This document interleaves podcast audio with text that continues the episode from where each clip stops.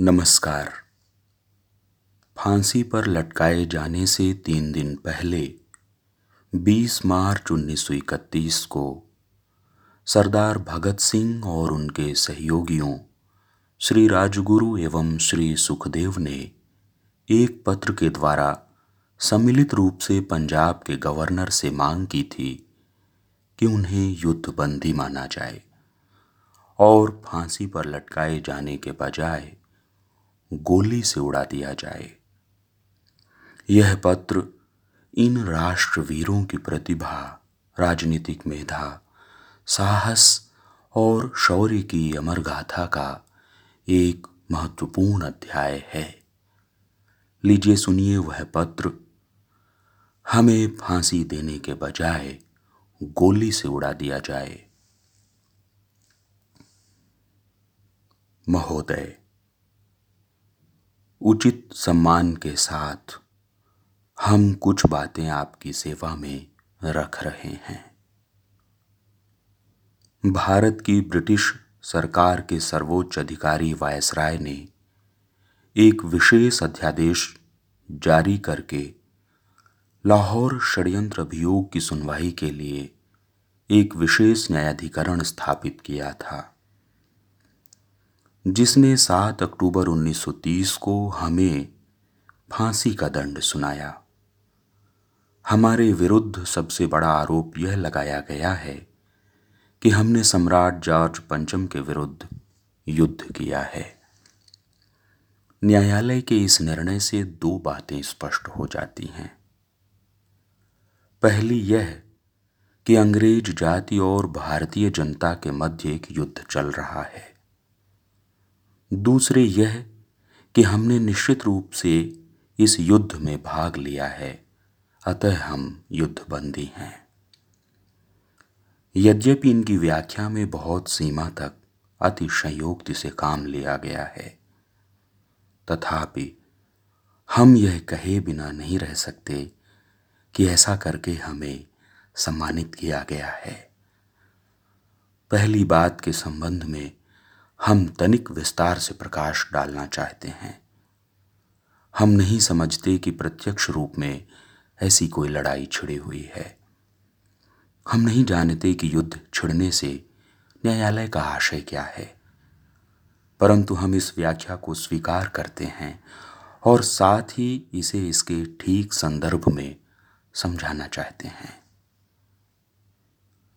हम यह कहना चाहते हैं कि युद्ध छिड़ा हुआ है और यह लड़ाई तब तक चलती रहेगी जब तक कि शक्तिशाली व्यक्तियों ने भारतीय जनता और श्रमिकों की आय के साधनों पर अपना एकाधिकार कर रखा है। चाहे ऐसे व्यक्ति अंग्रेज़ पूंजीपति और अंग्रेज़ या सर्वथा भारतीय ही हों।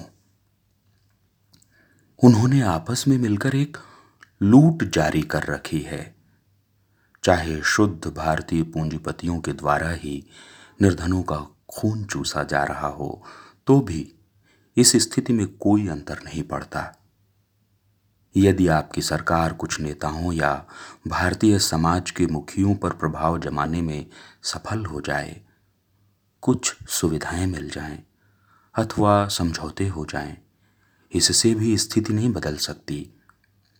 जनता पर इसका प्रभाव बहुत कम पड़ता है।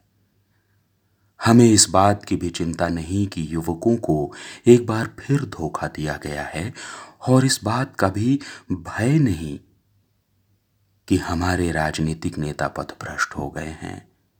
और वे समझौते की बातचीत में इन निरपराध, बेघर और निराश्रित बलिदानियों को भूल गए हैं, जिन्हें दुर्भाग्य से क्रांतिकारी पार्टी का सदस्य समझा जाता है। हमारे राजनीतिक नेता उन्हें अपना शत्रु समझते हैं, क्योंकि उनके विचार में वे, हिंसा में विश्वास रखते हैं। हमारी वीरांगनाओं ने अपना सब कुछ बलिदान कर दिया है। उन्होंने अपने पतियों को बलिवेदी पर भेंट किया, भाई भेंट किए, और जो कुछ भी उनके पास था, सब न्यौछावर कर दिया। उन्होंने अपने आप को भी न्यौछावर कर दिया। परंतु आपकी सरकार उन्हें विद्रोही समझती है। आपके एजेंट भले ही झूठी कहानियाँ बनाकर उन्हें बदनाम कर दें और पार्टी की प्रसिद्धि को हानि पहुँचाने का प्रयास करें, परंतु यह युद्ध चलता रहेगा। हो सकता है कि यह लड़ाई भिन्न भिन्न दशाओं में भिन्न भिन्न स्वरूप ग्रहण करे। किसी समय यह लड़ाई प्रकट रूप ले ले। कभी गुप्त दशा में चलती रहे, कभी भयानक रूप धारण कर ले।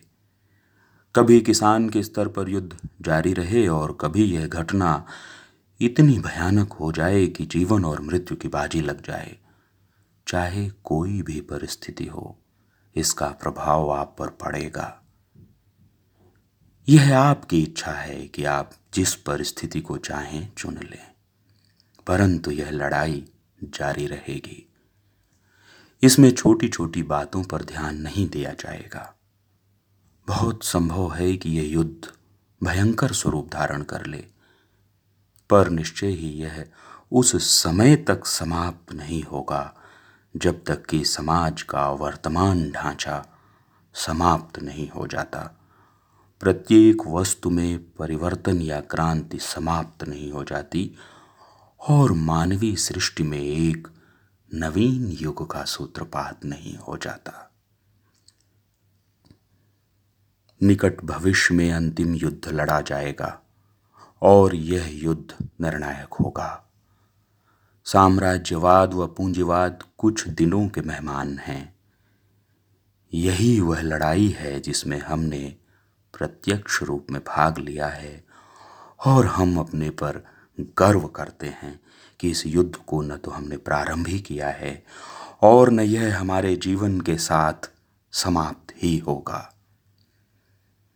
हमारी सेवाएँ इतिहास के उस अध्याय में लिखी जाएँगी, जिसको यतीन्द्रनाथ दास और भगवती चरण के बलिदानों ने विशेष रूप से प्रकाशमान कर दिया है। इनके बलिदान महान हैं। जहाँ तक हमारे भाग्य का संबंध है, हम जोरदार शब्दों में आपसे यह कहना चाहते हैं कि आपने हमें फांसी पर लटकाने का निर्णय कर लिया है। आप ऐसा करेंगे ही। आपके हाथों में शक्ति है और आपको अधिकार भी प्राप्त है। परंतु इस प्रकार आप जिसकी लाठी उसकी भैंस वाला सिद्धांत ही अपना रहे हैं और आप उस पर कटिबद्ध हैं। हमारे अभियोग की सुनवाई इस बात को सिद्ध करने के लिए पर्याप्त है कि हमने कभी कोई प्रार्थना नहीं की और अब भी हम आपसे किसी प्रकार की दया की प्रार्थना नहीं करते। हम आपसे केवल यह प्रार्थना करना चाहते हैं कि आपकी सरकार के ही एक न्यायालय के निर्णय के अनुसार हमारे विरुद्ध युद्ध जारी रखने का अभियोग है। इस स्थिति में हम युद्धबंदी हैं। अतः इस आधार पर हम आपसे मांग करते हैं कि हमारे प्रति युद्ध बंदियों जैसा ही व्यवहार किया जाए और हमें फांसी देने के बदले गोली से उड़ा दिया जाए। अब यह सिद्ध करना आपका काम है कि आपको उस निर्णय में विश्वास है जो आपकी सरकार के एक न्यायालय ने किया है। आप अपने कार्य द्वारा इस बात का प्रमाण दीजिए। हम विनयपूर्वक आपसे प्रार्थना करते हैं कि आप अपने सेना विभाग को आदेश दे दें कि हमें गोली से उड़ाने के लिए एक सैनिक टोली भेज दी जाए। भवदीय भगत सिंह, राजगुरु। सुखदेव